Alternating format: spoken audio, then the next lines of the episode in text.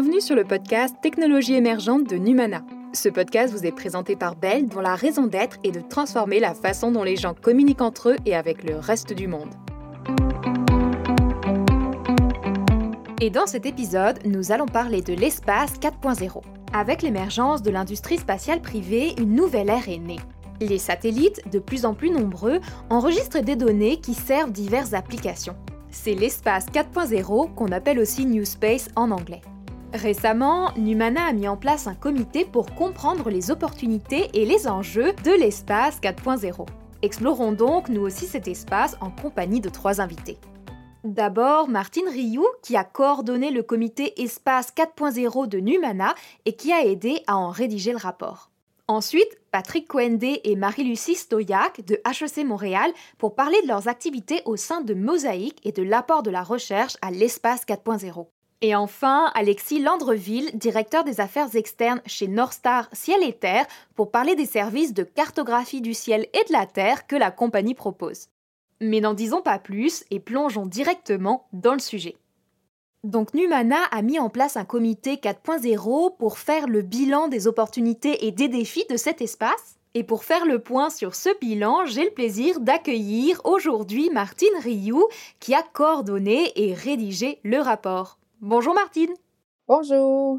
Et ma première question pour vous va vraiment porter sur les données géospatiales en elles-mêmes. On parle de quel type de données, puis où est-ce qu'elles vont. C'est quoi, en un mot, des données géospatiales? Les données géospatiales, ce sont des données obtenues par l'observation de la Terre, donc euh, par des satellites avec des capteurs optiques ou thermiques.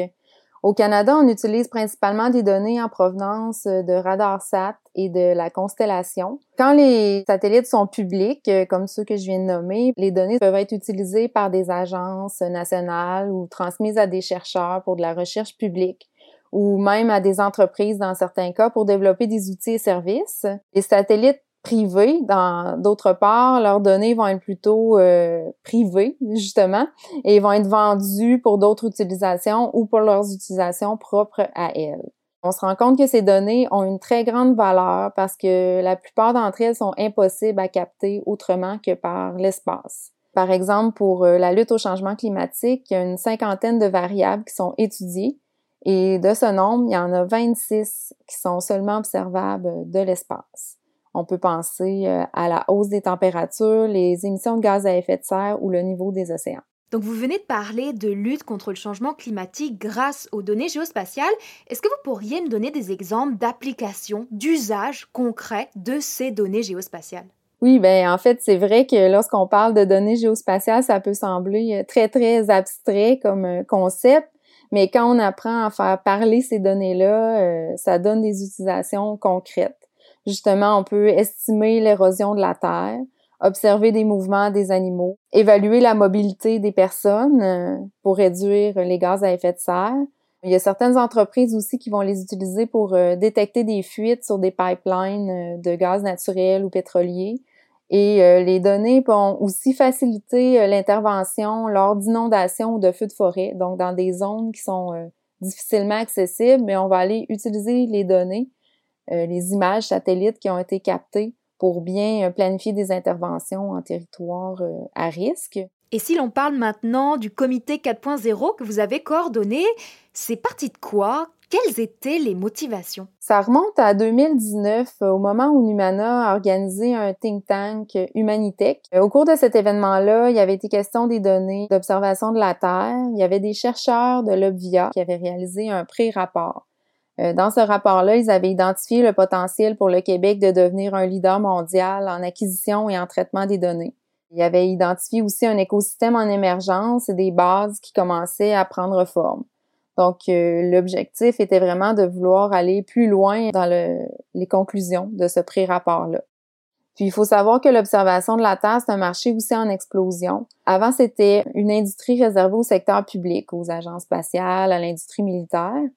Maintenant, il y a beaucoup, beaucoup d'entreprises privées qui vont commencer à lancer leurs propres satellites. On peut penser déjà à Elon Musk qui a lancé le Starlink et autres satellites. Donc, il y a carrément un nouveau secteur économique qui est en train de se développer, qu'on appelle le New Space en anglais, et que nous, on a francisé en appelant Espace 4.0.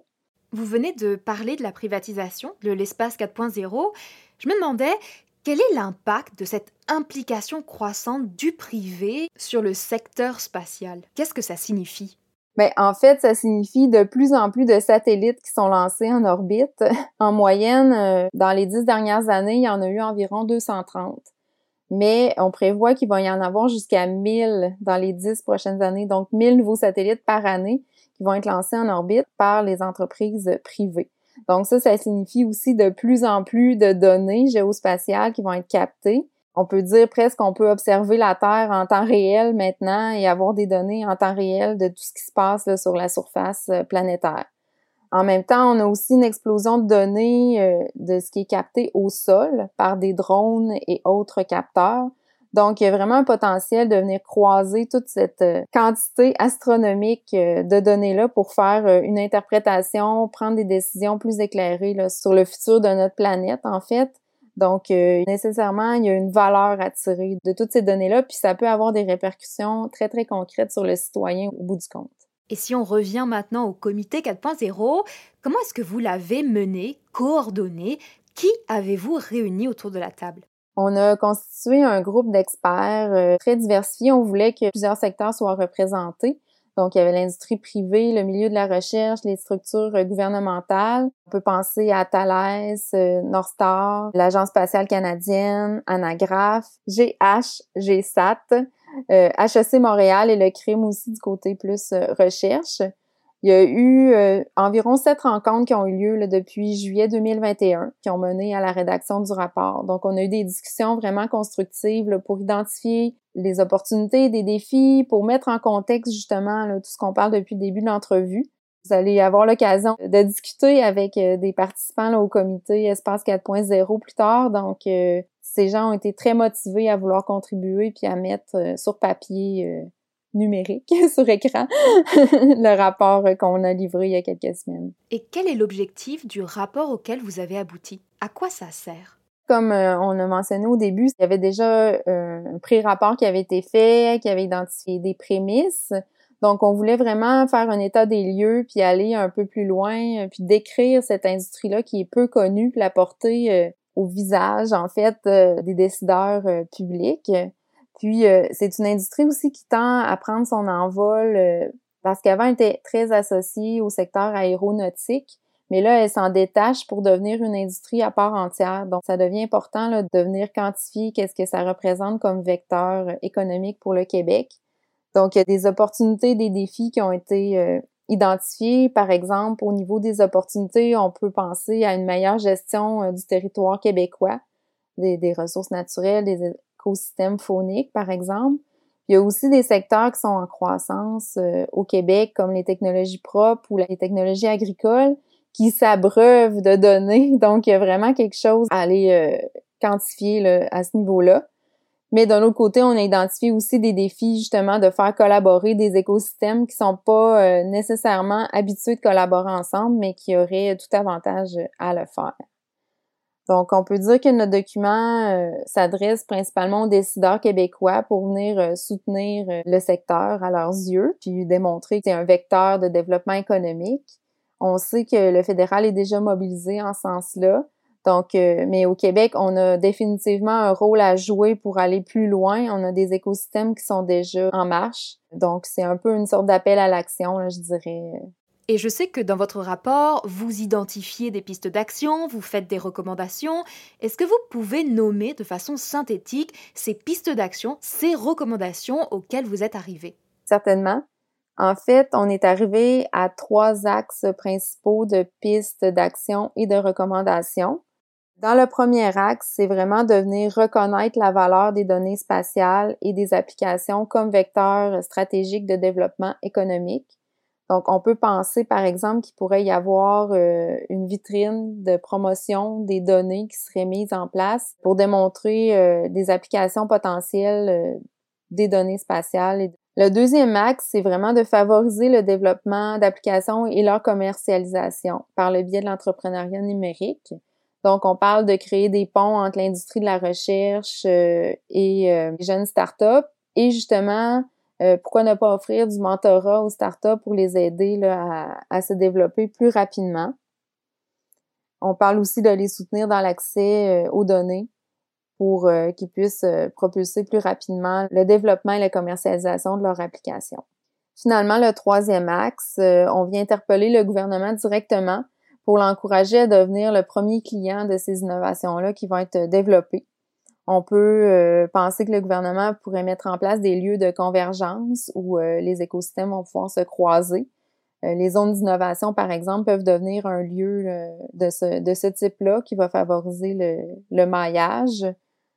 Ensuite, on parle d'instaurer des journées de type pitch day donc, euh, désolé pour l'anglicisme. c'est des journées où le gouvernement euh, peut aller vers l'industrie, vers les entrepreneurs pour proposer des défis à relever, pour exposer des problèmes auxquels il fait face et euh, se mettre en mode solution avec euh, les entrepreneurs. Donc ça, ça peut être une façon de renverser euh, la dynamique à laquelle on est habitué plus généralement, où ce sont les entrepreneurs qui tentent de vendre leurs innovations au gouvernement, alors là que c'est l'inverse qui se produit dans ce type d'événement-là, où c'est le gouvernement qui se place vraiment en mode en mode recherche de solutions. Vous parlez justement des entreprises.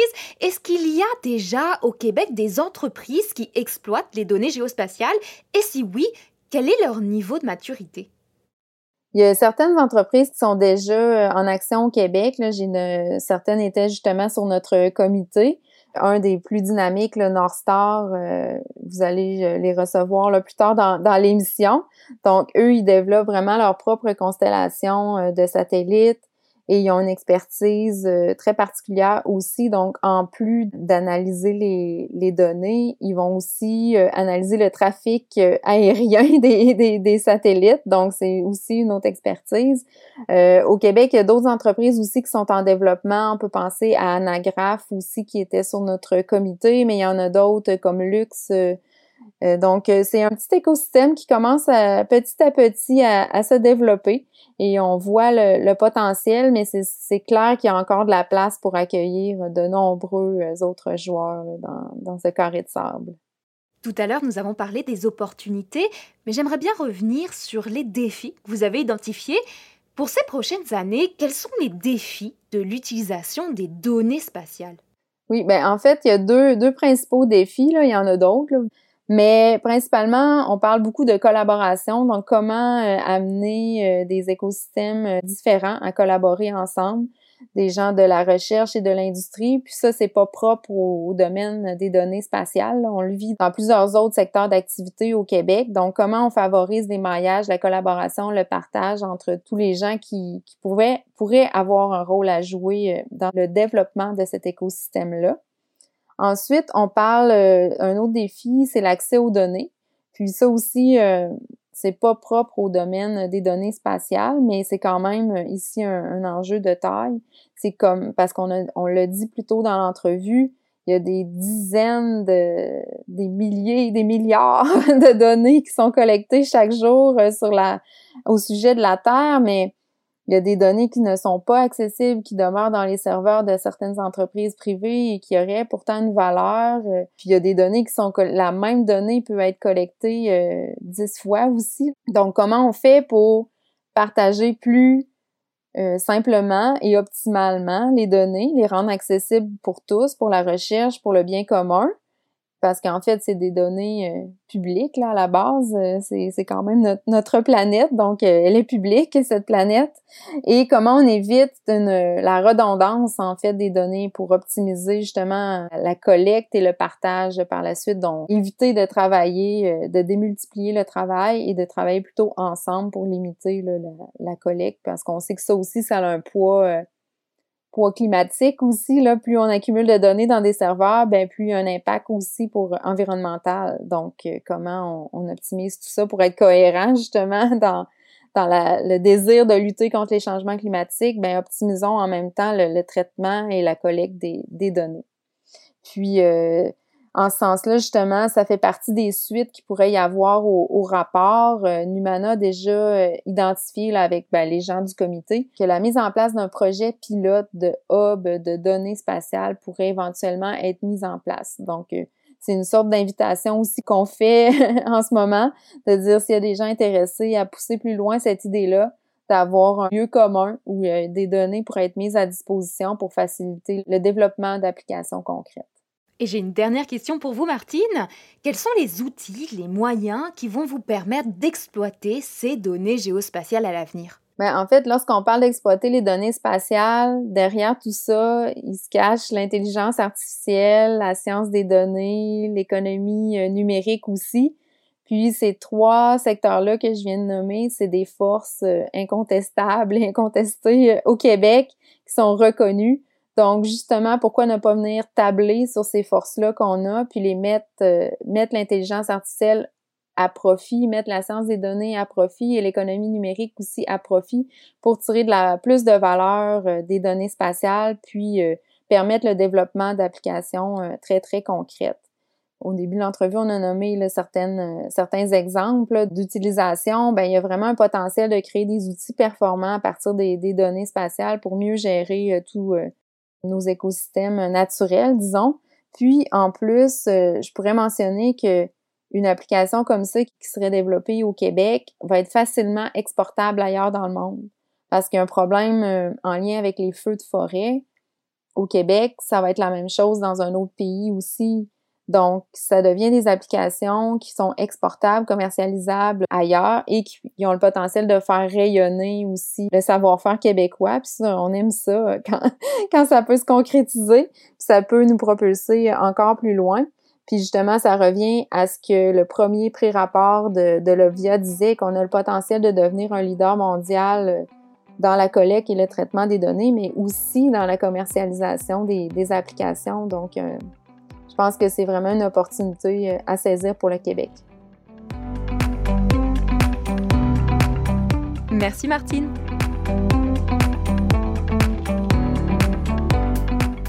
Avec Martine Rioux, nous sommes revenus sur le travail du comité Espace 4.0 de Numana. Grâce au lancement de nouveaux satellites, les opportunités d'exploitation des données spatiales sont nombreuses, mais il existe aussi de nombreux défis. Je vous propose donc maintenant d'explorer l'espace 4.0 du point de vue de la recherche avec Patrick Coendé et Marie-Lucie Stoyac d'HEC Montréal. Bonjour Bonjour Patrick, vous êtes professeur-chercheur à HEC Montréal et co-directeur du pôle de créativité et d'innovation Mosaïque. Et vous, Marie-Lucie, vous en êtes directrice exécutive. Vous avez d'ailleurs tous les deux participé activement au comité Espace 4.0 de Numana dont nous venons de parler avec Martine Rioux. Marie-Lucie, est-ce que vous pourriez d'abord m'expliquer ce que c'est que Mosaïque? Mosaïque, c'est le pôle de créativité et innovation euh, au sein de HEC Montréal.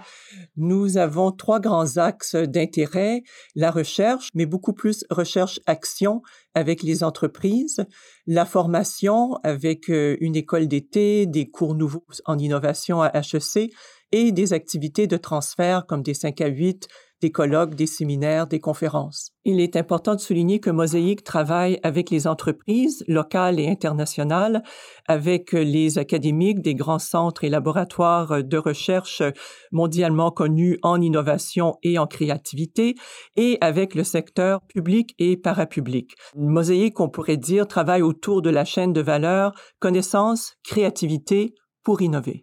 Et vous, Patrick, est-ce que vous pourriez m'expliquer avec quels écosystèmes vous travaillez au sein de Mosaïque? Est-ce que vous pourriez me donner un exemple de projet que vous avez effectué autour de l'espace 4.0 alors, on travaille sur trois écosystèmes euh, à mosaïque, sur les écosystèmes de santé, notamment avec l'intelligence artificielle, sur la dynamique des écosystèmes de mobilité et sur la dynamique des écosystèmes artistiques et culturels.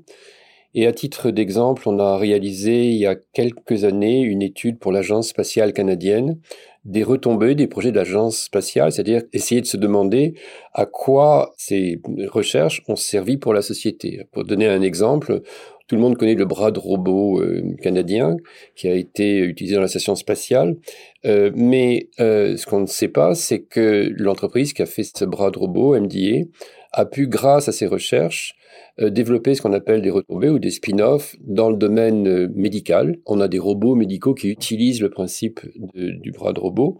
Dans le domaine également minier, et même d'ailleurs dans les dinosaures de Jurassic Park, etc. Et donc, au total, on a chiffré tous les avantages que pouvaient avoir apporté ces recherches, et on a montré que 1 dollar, grosso modo, dépensé par l'Agence spatiale canadienne rapportait à peu près 3 dollars à la société canadienne comme retombée. Donc là, vous avez cité quelques exemples de domaines d'application grâce à l'analyse de ces données géospatiales.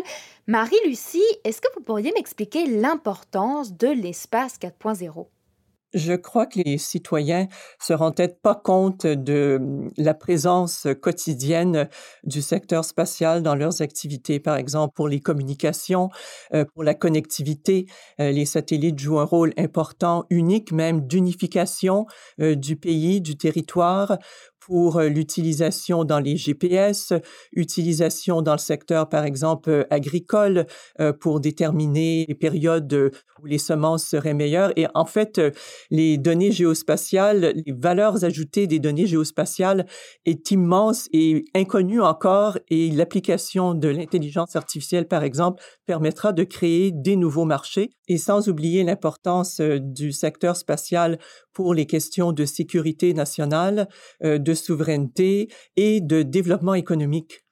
Donc on a entendu un futur, là, un permettra dans la réponse de Marie-Lucie. Est-ce que vous pourriez expliquer, Patrick, ce que l'utilisation des données de l'espace 4.0 va permettre à l'avenir? Ma conviction, c'est que les données spatiales sont des éléments constitutifs fondamentaux de réponse aux grands problèmes purs de la société ou même actuels de la société. Je sais pas, je vais citer la pollution, je vais citer les préventions des catastrophes naturelles, le contrôle des récoltes, la diffusion de la connaissance dans les territoires, dans tous ces problèmes majeurs de l'humanité, la donnée spatiale joue un rôle très important et elle n'est pas aujourd'hui utilisée autant. Merci beaucoup. Vous évoluez tous deux dans le monde de la recherche. Marie-Lucie, quels sont les enjeux de la recherche aujourd'hui vis-à-vis des données spatiales et qu'est-ce qu'on peut faire pour y remédier? Un des facteurs clés, c'est d'assurer l'accès aux données géospatiales. Euh, pendant assez longtemps, ici au Canada, les données de RadarSat 2, par exemple, étaient des données complètement privées pour permettre euh, justement l'évolution de projets avec une valeur ajoutée ou de services, de nouveaux services à valeur ajoutée à partir des données géospatiales. C'est important pour les chercheurs de pouvoir avoir un accès rapide et, euh, si pas gratuit, à des frais euh, moins élevé que quand les données sont dans le secteur privé. Donc la démocratisation euh, des données aiderait beaucoup aux chercheurs de jouer, de s'habituer à travailler avec les données, de les manipuler, de les croiser potentiellement avec d'autres données pour justement donner lieu à des nouveaux services à valeur ajoutée pour les citoyens. Et vous, Patrick, identifiez-vous des enjeux pour la recherche dans le contexte de l'espace 4.0 L'un des enjeux majeurs, c'est que pendant très longtemps, les données spatiales ont été spécialisées dans des silos.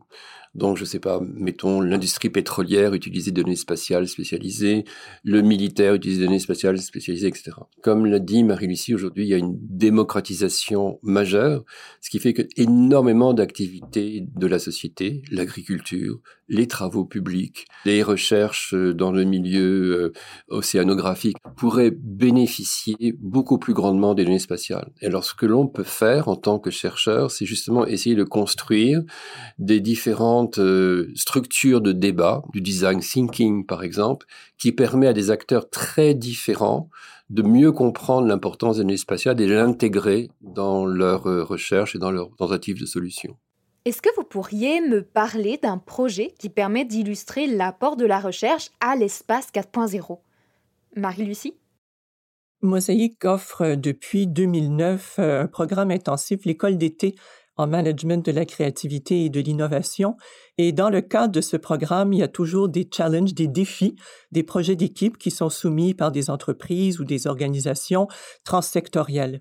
À titre d'exemple, en 2019, une équipe s'était penchée sur comment améliorer le storytelling autour du secteur spatial au Canada, euh, comment euh, sensibiliser les citoyens, comment améliorer euh, l'histoire autour du secteur spatial au Canada. Un autre bon exemple, c'est euh, dans les toutes premières éditions de l'école d'été, nous avions eu comme défi soumis euh, par l'école de technologie supérieure le challenge suivant comment repenser le planétarium de Montréal qui était abandonné depuis plusieurs années et les projets ont donné euh, comme idée de restructurer euh, ce planétarium en centre d'idéation et euh, par la suite, on a vu que effectivement le planétarium a été doucement transformé au Santec, qui justement est un accélérateur qui regroupe des compagnies pas uniquement dans le secteur spatial, mais justement qui souligne l'importance de croiser le secteur spatial avec d'autres secteurs. Et vous, Patrick, selon vous, quel est l'apport de la recherche à l'espace 4.0 Comment influencez-vous le développement dans ce domaine? Alors nous, on est chercheurs en management. Et comme euh, ben, tout à l'heure je l'ai exprimé, on peut par exemple mesurer l'impact des projets spatiaux sur la société, le 1 sur 3 là, dont j'ai parlé tout à l'heure. Et ça, c'est important parce que si vous arrivez à prouver que l'espace génère trois fois en termes de retombées l'argent qu'on a mis, c'est une incitation à évidemment développer davantage de projets. Donc euh, là, voilà un domaine très clair où l'on peut, je pense, apporter en tant que chercheur en économie ou en management un apport au milieu spatial. Et je sais que dans la mission de Numana, il y a l'intention claire, entre autres, d'adresser des recommandations au gouvernement. Je me demandais quelle était la pertinence de cela dans le cadre de l'espace 4.0.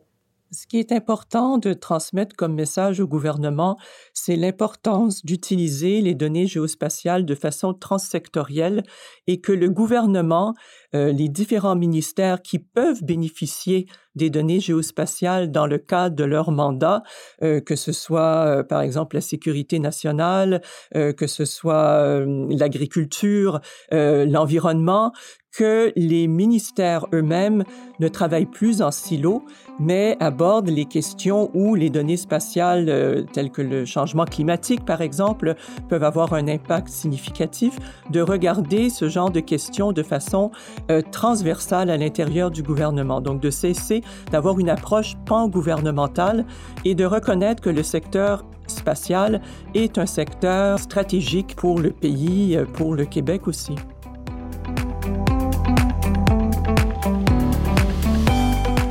Merci beaucoup à tous deux, Marie-Lucie, Patrick.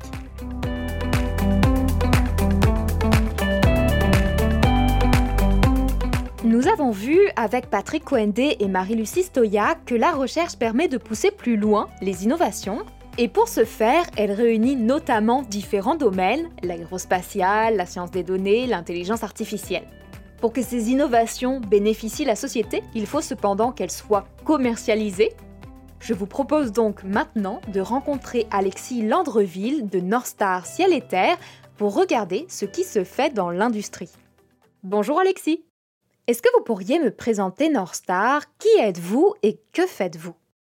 Ben, Northstar, c'est une grosse start-up établie à Montréal depuis quatre ans.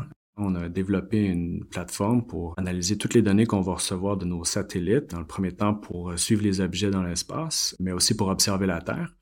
Puis, euh, dès l'an prochain, on va avoir nos trois premiers satellites dans l'espace pour euh, faire le suivi des objets spatiaux. Ça va être le premier système au monde à le faire à partir de l'espace, ce qui va amener vraiment un nouveau niveau d'information et de précision sur euh, la cartographie des objets spatiaux pour permettre une gestion durable du trafic dans l'espace qui est fondamentale à conserver tous les satellites et, euh, et, les services qui sont dérivés des satellites pour, pour, les prochaines années. Et ce qu'on vise à faire, c'est de livrer des services qui ont comme dénominateur commun le développement durable sur la Terre et dans l'espace on, sait maintenant qu'il y a 26 euh, des 50 variables climatiques essentielles euh, qui servent à surveiller les changements climatiques euh, qui peuvent seulement être observés à partir de l'espace. Et donc, sans les satellites, on est un petit peu à l'aveugle quand vient le temps de, de suivre et de lutter contre les changements climatiques. Donc, le développement durable de l'espace est vraiment interrelié avec notre développement durable sur la Terre. Vous travaillez donc avec des données, des données spatiales, des données géospatiales. Est-ce que vous pourriez m'expliquer d'abord comment est-ce que vous collectez ces données-là? Oui, euh, bonne question. Euh, donc, le modèle chez Northstar, c'est qu'on va lancer euh, des satellites qui vont être dédiés à collecter les données dont on a besoin. Dans un premier temps, on va observer l'espace pour faire le suivi des objets spatiaux, que ce soit des débris ou des satellites actifs, pour mieux gérer le trafic dans l'espace. Dans un deuxième temps, on va lancer des satellites qui vont observer la Terre pour pouvoir euh, avoir une très bonne information de la caractérisation de notre environnement pour dériver des applications qui vont répondre à des besoins euh, de plusieurs secteurs. Ça peut être pour mieux gérer les forêts, l'agriculture, euh, détecter la pollution sur l'eau, monitorer l'érosion, etc., etc. Vous venez d'expliquer quelques applications, mais j'aimerais bien y revenir. Qu'est-ce que vous faites avec ces données? Qu'est-ce que vous proposez comme service? Donc, on lance nos trois premiers satellites qui vont faire euh, le suivi des objets spatiaux à partir de l'espace. Donc, c'est une première mondiale pour un service commercial d'offrir ce service-là avec des données à partir de l'espace. Ce que ça permet, c'est d'avoir vraiment une, une, meilleure idée de où sont les objets, en temps réel, puis d'offrir comme une carte, une carte en trois dimensions de où sont les objets en, tout temps sur, les trois orbites, donc de, de l'orbite basse à géostationnaire. Donc ça, c'est unique au monde. Et puis, on, les services qu'on va offrir euh, vont permettre de mieux gérer le trafic pour les opérateurs de satellites, pour les gouvernements, puis de, dans un contexte où il y a de plus en plus de congestion, d'avoir une gestion beaucoup plus durable du trafic, d'éviter les collisions, et de mieux gérer la, question des débris là, qui est très inquiétante en ce moment. Parce qu'il n'y a pas de feu de circulation dans l'espace en fait. Non, exact. Il n'y a pas de feu de circulation. Euh, il y en a qui roulent en sens inverse, puis euh, des fois, il y en a qui pitchent des roches dans le pare-brise aussi. Et je sais que vous avez un deuxième service qui est la cartographie de la Terre. Est-ce que vous pourriez me présenter ce deuxième service? C'est vraiment ce qu'on appelle game changer au niveau environnemental parce que c'est pas simplement une cartographie, mais ça va être vraiment une caractérisation de l'environnement terrestre avec des capteurs qui voient la lumière visible et non visible. Donc, on lit un peu la chimie du sol et donc on va, permettez-moi l'anglicisme, scanner la Terre à tous les jours, euh, voir le changement, euh, voir euh, des stress environnementaux. Euh, et avec toute cette information-là, encore une fois, des méga données, on va appliquer l'intelligence artificielle pour aller chercher des informations qui sont utiles à nos clients, que ce soit gouvernementaux euh, ou euh, commerciaux ou des, organismes internationaux, pour mieux gérer notre environnement puis notre impact sur l'environnement avec une information qui va être en temps réel. donc, par exemple, fait un prototype avec la garde côtière canadienne pour détecter euh, de la pollution sur l'eau, euh, travailler sur la qualité de l'eau, le suivi de l'érosion côtière et la caractérisation des écosystèmes euh, côtiers. Tout ça avec une, une, une, information qui doit être traitée avec l'intelligence artificielle pour faire du sens aux gens qui sont sur le terrain, qui, qui, qui œuvrent sur leur territoire. On peut faire la même chose avec la forêt et avec l'agriculture. Une fois que l'information est là, il s'agit de vraiment trouver les bons algorithmes pour trouver la bonne information qui va être utile aux utilisateurs, puis pour ainsi avoir une meilleure gestion de notre environnement. Cette deuxième phase de notre euh, constellation, dans trois ans, va être lancée. Puis en attendant, on fait, on fait beaucoup de développement de produits avec nos partenaires, notamment la, la Garde côtière canadienne. Donc vous venez de citer la garde côtière canadienne. J'imagine qu'il y a aussi d'autres types de clients. À qui s'adressent vos services exactement? Quelle est votre clientèle?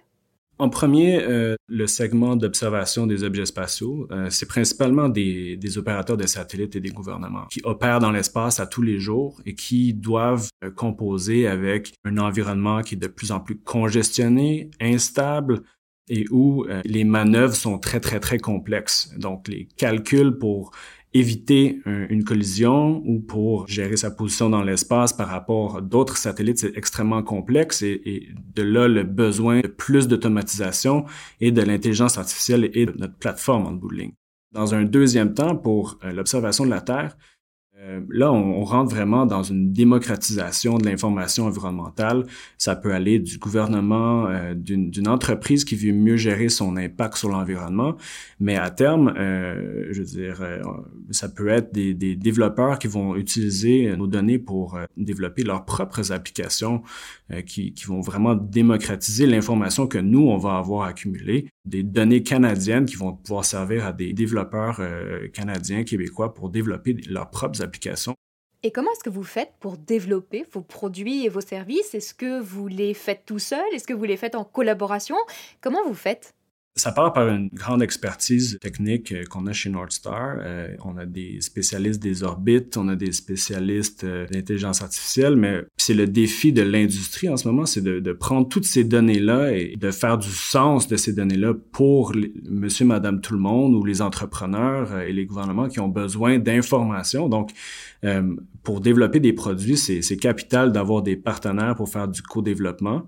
Euh, que ce soit un opérateur de satellite ou euh, la garde côtière canadienne ou un agriculteur. L'agriculteur, lui, il veut pas euh, avoir à faire des calculs complexes. Il veut qu'il y ait un service d'information facile à utiliser pour l'aider avec sa récolte à tous les jours, détecter des stress environnementaux, que ce soit par rapport à un manque d'eau dans le sol ou trop d'engrais. Mais c'est là où il y a vraiment un échange à avoir entre les utilisateurs et les, les experts des données et c'est pas seulement un défi que nous, on a chez Northstar, mais c'est un, défi pour tout l'écosystème, je pense, de, de, la science des données. C'est vraiment de rendre l'innovation facile d'utilisation pour les utilisateurs. Et c'est ça qui va faire en sorte que l'intelligence artificielle et la science des données va vraiment avoir un impact dans la vie de tous les jours des gens. Et vous en êtes où dans le développement de ces plateformes-là?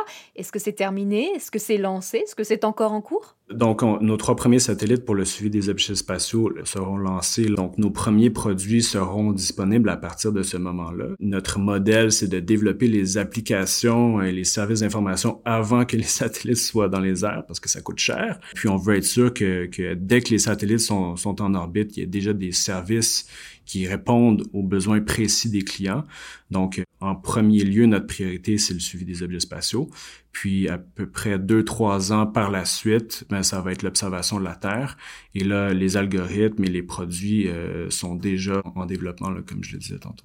Et pour finir, j'aimerais vous poser une dernière question.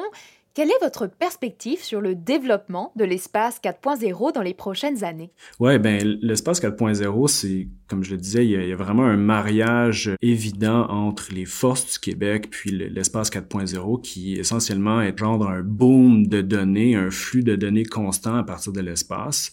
Euh, qui devient un peu un terrain de jeu pour euh, les gens qui sont en sciences de la donnée. Puis, pour faire des produits à valeur ajoutée, les juridictions qui vont pouvoir se positionner de manière compétitive vont être ceux qui sont capables de faire du sens de toutes ces données-là, puis de les, de les traduire en, produits d'information à valeur ajoutée. Donc, au Québec, on a tous les ingrédients pour faire ça. Puis nous, chez Northstar, on est clairement positionné là-dedans, puis on, apprécie les, gestes que le gouvernement du Québec fait dans ce secteur-là.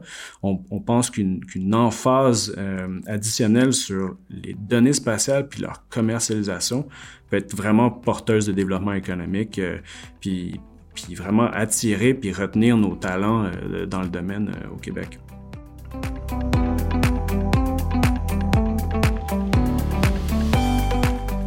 Merci Alexis.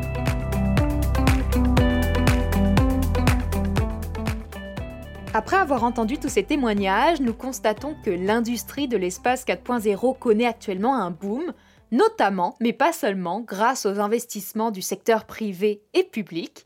Il y a de nombreuses opportunités qui s'ouvrent grâce à l'exploitation des données spatiales, et selon les chiffres, pour 1 dollar investi par le gouvernement dans le secteur spatial, c'est 3 dollars de retombées pour la société. Mais il y a aussi de nombreux enjeux. L'accès aux données, la sous-exploitation des données, la valorisation des données, le développement d'applications, etc. On a donc encore du chemin à faire. Merci à Martine Rioux, à Patrick Cohendé, à Marie-Lucie Stoyac et à Alexis Landreville pour leurs témoignages. Merci aussi à vous de nous avoir écoutés et à très vite pour un prochain épisode du podcast de Numana sur les technologies émergentes pour le Québec de demain. Et si vous voulez en savoir plus, suivez-nous sur les réseaux sociaux de Numana ou visitez-nous sur numana.tech. Ciao